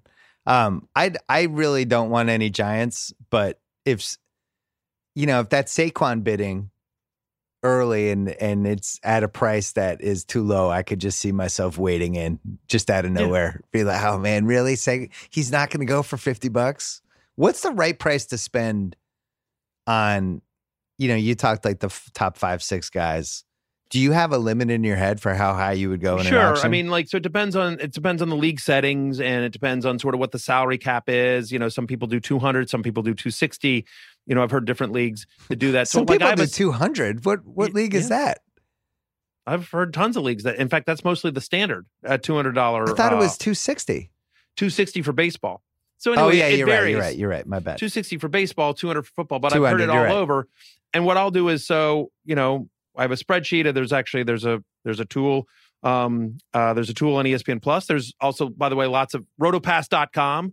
I'll uh, another plug. Like we have all sorts of auction tools. So what I'll do is I'll I'll go to uh, one of the draft softwares, uh, the draft software that we offer on rotopass.com, and I'll plug in all the settings, and it'll generate a list of numbers and values, and then you just sort of read the room, right? And that's the great thing about an auction is like if you go into an auction saying I'm definitely coming out with Kyler Murray or Mahomes or Saquon or whoever it is, like that's that's when you get screwed. You know, you yeah. have to just sort of wait for the values. Sometimes the values come early, sometimes they come late. It's all about sort of reading the room and knowing where they are. The one hint I will give about auctions that I like to do is if there's a player you want, right? Like let's say you, you like Beckham, right? So when you go to your auction and you may one of the things I like to do is like I sort of I like to put a, a money amount by the position, right? So I'm going to spend 40 bucks on, you know, uh, a running back one. I'm going to spend 20 bucks on running back two, and you sort of, you know, mark it down, right? And so, so then as you get there, like, and you're like, and I really want Beckham, and let's say you've budgeted, you know, forty dollars for your number one wide receiver. Like the first time it comes to me, I'm throwing out Beckham most people I feel like have the strategy of like, I'm going to wait, I'm going to wait. Well, listen, Beckham's not a secret, okay? Right. So what happens is, is like all these bargains go by, and then there's like three people with money, and Beckham's like the last stud wide receiver, and then he ends up going for like 65 or something crazy like that. So what I would like to do is if when it comes to me, my very first time, I'm like, I'll throw it out Odell Beckham. And that way I know either I get him for the price I want or hopefully lower, or if he goes for just a crazy amount of money and I'm only going to go there, then at least I know, okay, great, I'm out on Beckham, I can pivot. As opposed to so many times people just wait, wait, wait, and then that guy comes out and then you're just in a crazy bidding war because he's the last guy left. And you could have had, you know, Michael Thomas for 37 because people were all sitting on their money. So yeah. it seems like I feel like more people are sitting on their money lately. But yeah. you know, here's another tip. So in my AL keeper league in April, Ryan Brasier got thrown out. And me and Hench really liked him because we thought he was going to be the Red Sox closer, which is funny in itself because he's been terrible. Um, so he goes and it's like two bucks. And then somebody on the phone call was like, I thought he just got hurt. So now everybody's like, what? And everybody's Googling and trying to find out as as the thing's going and all of a sudden somebody gets them for four bucks and we're googling and don't realize it's the end of the bid and then all of a sudden it's four leading to a shouting match between grown men who have kids about whether we should do the thing over again but right. it is a good one about to, football to one right. time a draft throw out the one oh is he back or like you know just like just put right. the seed of doubt in there that makes everybody wonder what the f well, happened. That's a that's a John Walsh move, by the way. Have you, oh, you have, yeah. have, you done a have you done an auction I with mean, Walsh? The dirtiest fantasy yeah. player of ever. He, he ever. loves to do that. He loves to mess with people at auctions. Unbelievable, super dirty. Uh, all right, I think we hit everything. I think yeah. it's nine oh two and oh time. Uh, we'll take one more break. Hey, Allbirds shoes have been called the world's most comfortable shoes, and now they're introducing their new Trino socks to go with them. New socks? They're doing socks now? The Trino socks material combines merino wool with eucalyptus tree materials down to the fiber to regulate temperature, provide durability. All Allbirds products are made from premium natural materials, so they're better for the planet. There's versatility. These socks come in three different silhouettes. Is that what we're calling these now? Crew socks, no show, no shows, and uh, quarter length. Because simplicity and comfort are the most important design qualities for Allbirds. Their footwear products are total MVPs. And you know what? When you wear them with the Allbird shoes, which I have, it's like peanut butter and jelly. That's what it feels like. That's the best way. It's the best way I can describe it. Uh, my feet felt energized. They felt nice and cool. I would urge you to try it out. Thanks to their unique proprietary recipe of premium natural materials, Allbirds Trino socks deliver unparalleled soft and breezy comfort in any situation when you wear them with Allbirds shoes, they're even better together. Get your own at allbirds.com. That is Allbirds, A L L B I R D S.com.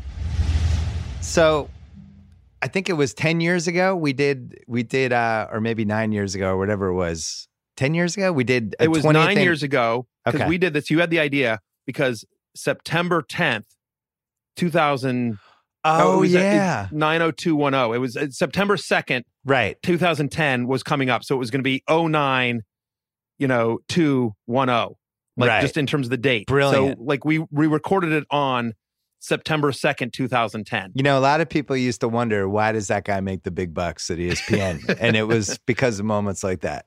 Hundred percent. Nine oh two one oh. Which, so yeah, we did a two part pod, which we both of us still get emails about. It's on correct. YouTube. You can find it on YouTube somewhere. Yeah, it was like a four hour pod, and uh, I loved the fact that up until you did your podcast with Obama, it was the most downloaded episode of the BS true. Report in the history of ESPN. It was, it was the first three years of, of uh, three and a half years. It was the biggest one. Yeah, I guess the first five years. Right.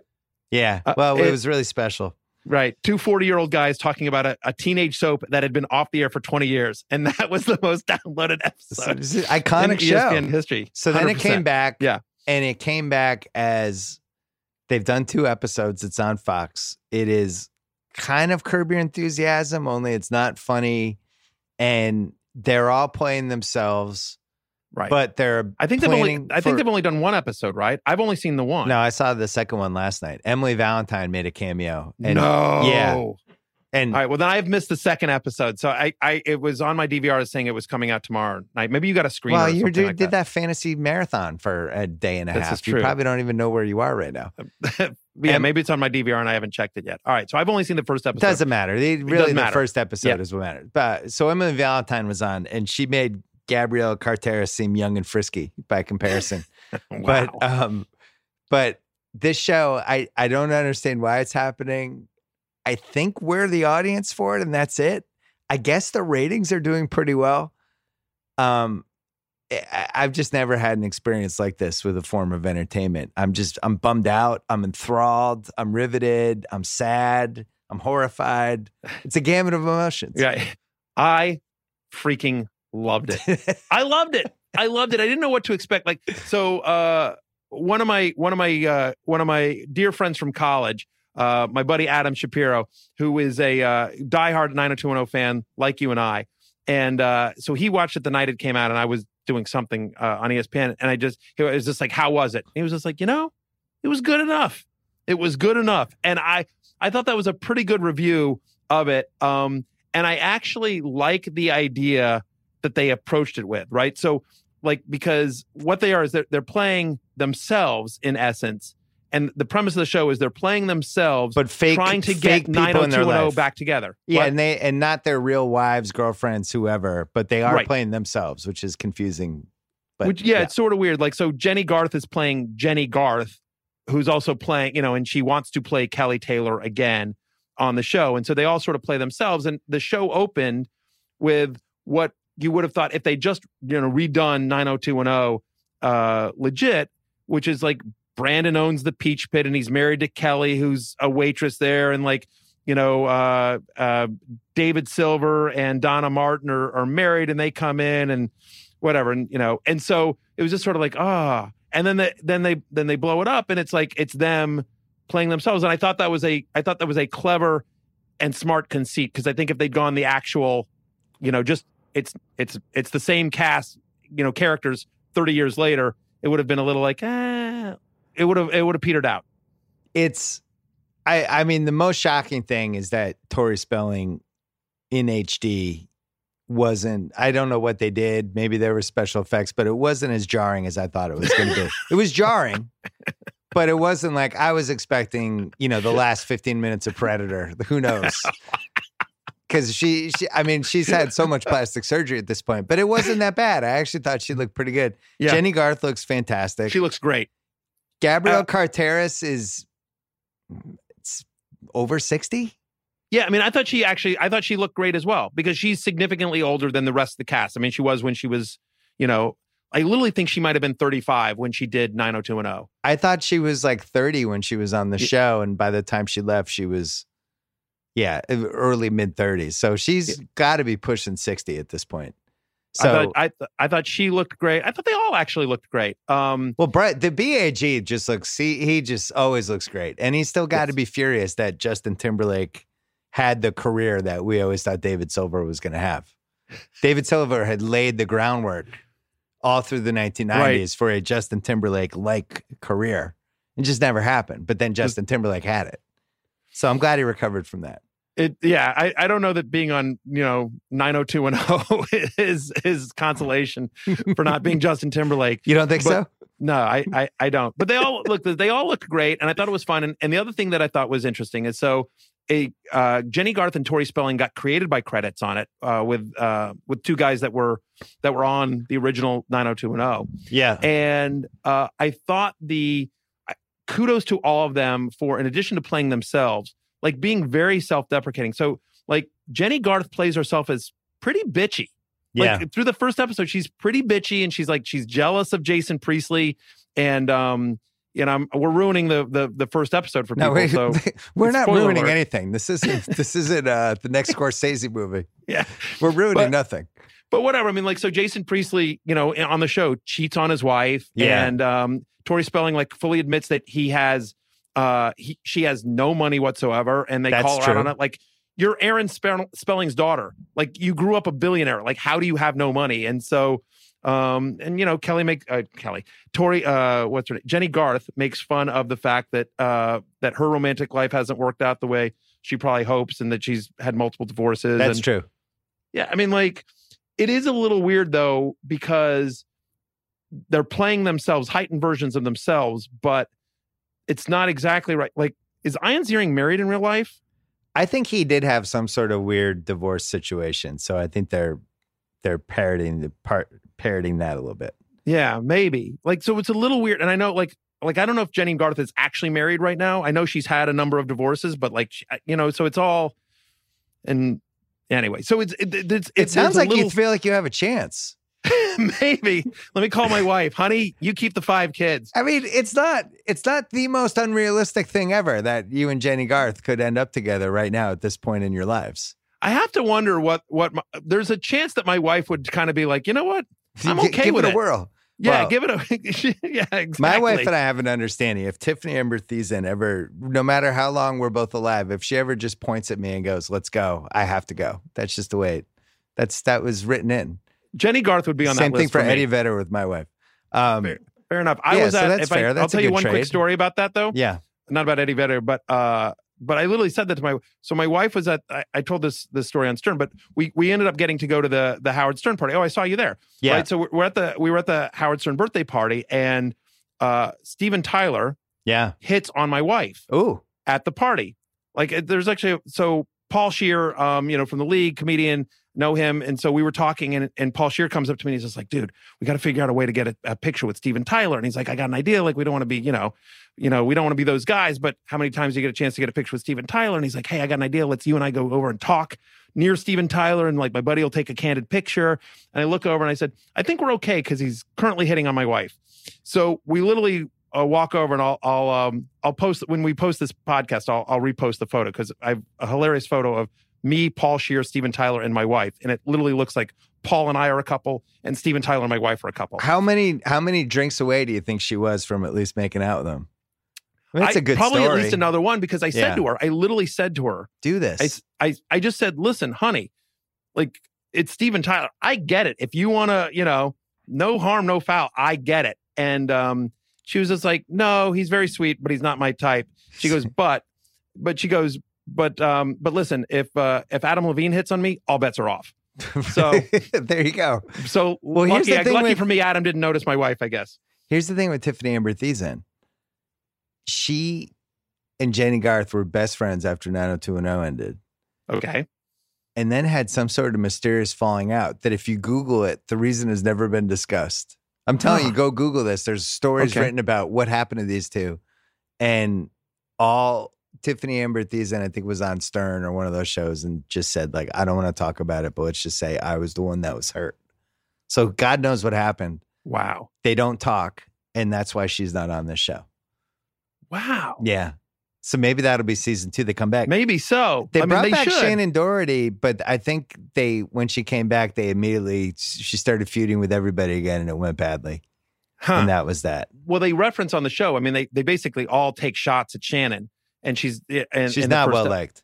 Yeah, it, it would it, that much is that much is clear. Yeah, but anyway, I I um I was all in. Like I I, I went in with sort of low expectations, and by the end of it, I was like I was into it. I I really I enjoyed it, and it was sort of there. You know, listen, there was very 902 esque uh sort of cheesy moments, like when they're trying to get the dress and they're trying to get uh you know uh Tori's dress. Let's face it, the most yeah. important best thing they did was they they did the opening credits with the turnarounds, which right. was always the best part of 902 with the song the song and then Ian Ziering just doing the the 180 with that kind of knowing, assertive look on his face that always made me laugh 200 times a year.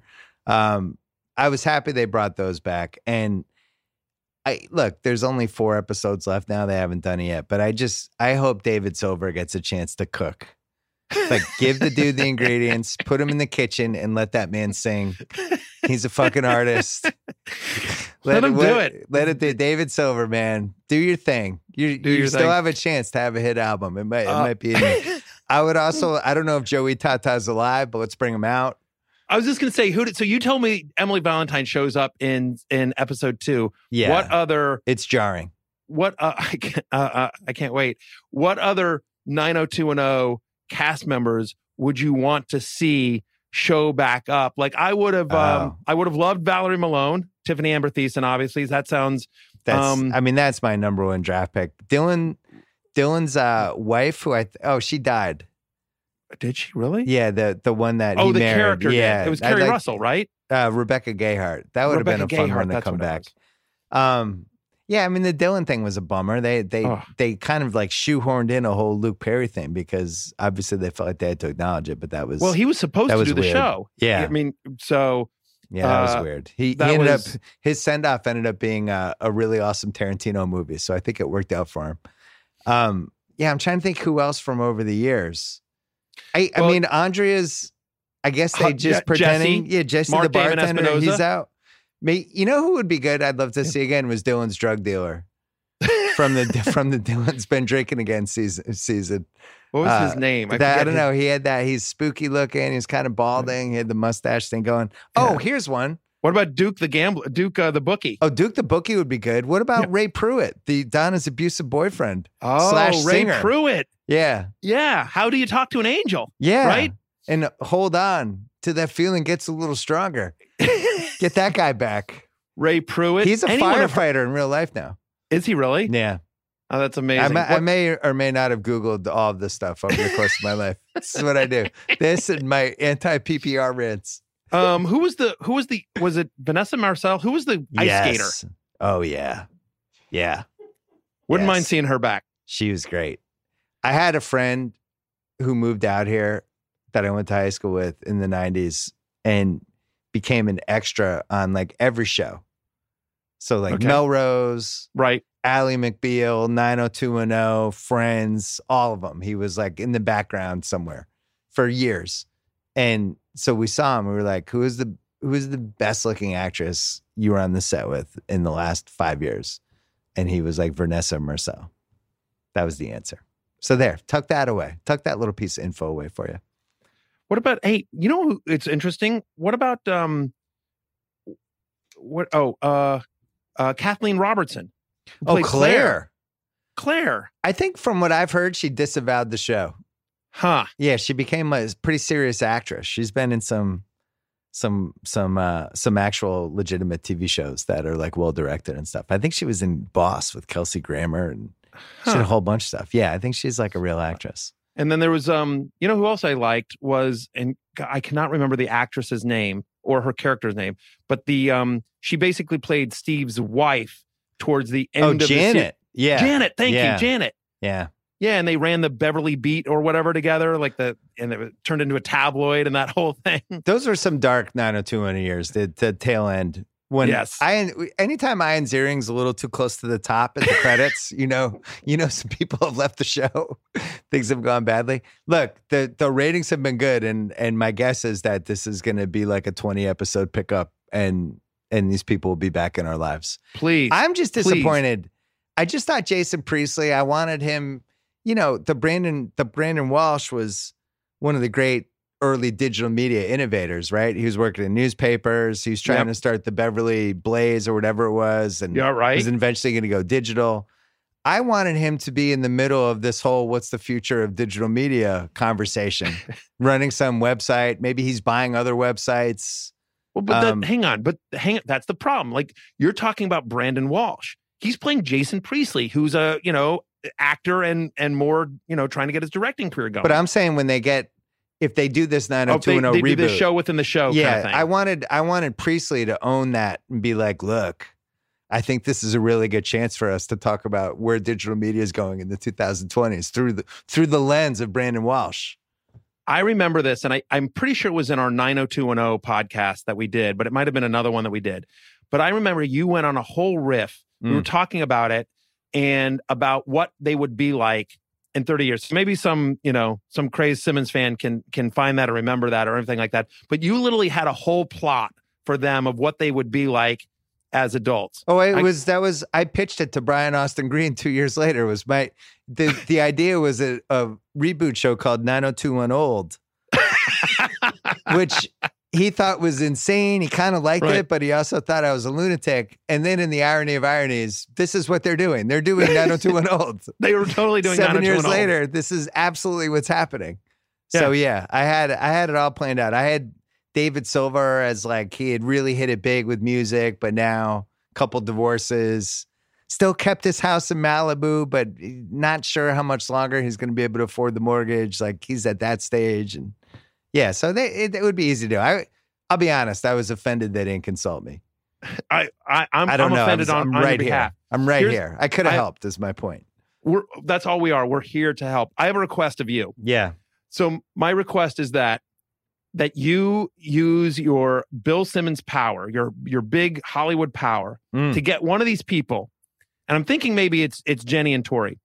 Get the because they're like literally creators of this show. They you know they seem to have the most power. You, Everyone was listening you want to be on. I know where this is going. Hundred percent. I we I think we need to interview them, and I want to be, I want to co-interview them with you. Oh, I thought you actually wanted to be on their show. I think Oh, that's no, even no, no. more realistic. Like that's it's a fantasy football weekend that that Steve Sanders gets invited to on the show and somebody gets punched. I'm in for that. I'm in for You were just in the Avengers. exactly. I, listen, I've done one movie in my life, Bill, and it's the highest grossing movie of all time worldwide. I'm just You're saying. one for one. I'm one for one. Like on a per movie basis, I'm probably the highest grossing actor of all time. Congratulations. I mean, math one. is math, right? I mean, I'm not saying, but I'm just saying, like, you know, I've done one movie, it's made the most movie of all time. I think I'm the highest grossing actor of all time. And we should mention ESPN Plus is available for four ninety nine a month. You It can watch the fantasy show as well as UFC and the 30 for 30 library and Peyton Manning and Kobe Bryant and a whole bunch of other stuff. 100%. Was that good? Rotopass, rotopass.com, your ultimate fantasy football resource. Promo code 90210 gets you 10% off. Is that true? It is now. Oh, that's great. Yeah. Okay. I'll do that for you. okay. And uh, I got one last plug for you. yeah. the Fantasy Life app. So I have this app and we absolutely crush it on alerts. We beat everyone on alerts. There's look if you look it up in the App Store, 4.8 stars. Uh, it is 100% free. It's a fantasy football DFS gambling community site, but the alerts absolutely crush. And again, it's 100% free. Try it out. I promise you, it will help you with your bets, with your DFS, with fantasy football. And if you don't like it, just delete it. It's a free app. But uh, Matthew Berry's Fantasy Life, if you search for that in the App Store, iOS or Android, like it's a it is an unbelievable resource. And Matthew Berry's new uh new face app he just launched. just tweet your pictures in, they make you look older. Right. They're not going to do anything with the photos No. as far as you Just know. me. Just a bad, just yeah. Yeah, Exactly. so my stupid son signed up, and now, of course, they have his entire iCloud library. So that was great. But that's not going to happen with the Fantasy Life app. It is You can not. just that delete does not it. happen. Yeah, we, you need are get not fantasy updates. hundred percent. Right. it's it's a uh, it is an awesome resource. You should do it. It would help you. It would probably tell you not to draft five quarterbacks in your dumb league. But hey, Uh, I haven't gotten a commitment from you. Can can we try to get Jennie Garth I'll, and I'll or Tori on. Spelling on the BS report? I don't think I Tori's coming on after my Predator joke, but I think Jennie Garth is possible. All right. Well, Um, I want to co-interview with you. All Can we do that? Good luck. Yeah, absolutely. All right. Good luck. Awesome. Good luck with the season. Good luck with your four kids and the 21 year old. I'm not calling him a kid anymore. Fair. Uh, and uh, and say hi to uh, everybody back in Bristol for me. We'll do. Thanks, right. Bill. Thank Always you. fun. All right. Thanks to Matthew Berry. Thanks to ZipRecruiter. Don't forget to go to ziprecruiter.com slash BS. Thanks to Hotel Tonight. They show you incredible deals at cool hotels you'll actually want to stay at. Scoring an extra amazing deal with Hotel Tonight's daily drop feature. Unlock a special deal a hotel selected just for you. Snag it within 15 minutes. If you want to swipe again, you can unlock a new deal every day. Go to hoteltonight.com or download the app to unlock your daily drop. And thanks to Allbirds, their new Trino socks combine everything you love about Allbirds shoes, which have been called the most comfortable in the world. Available in three different silhouettes.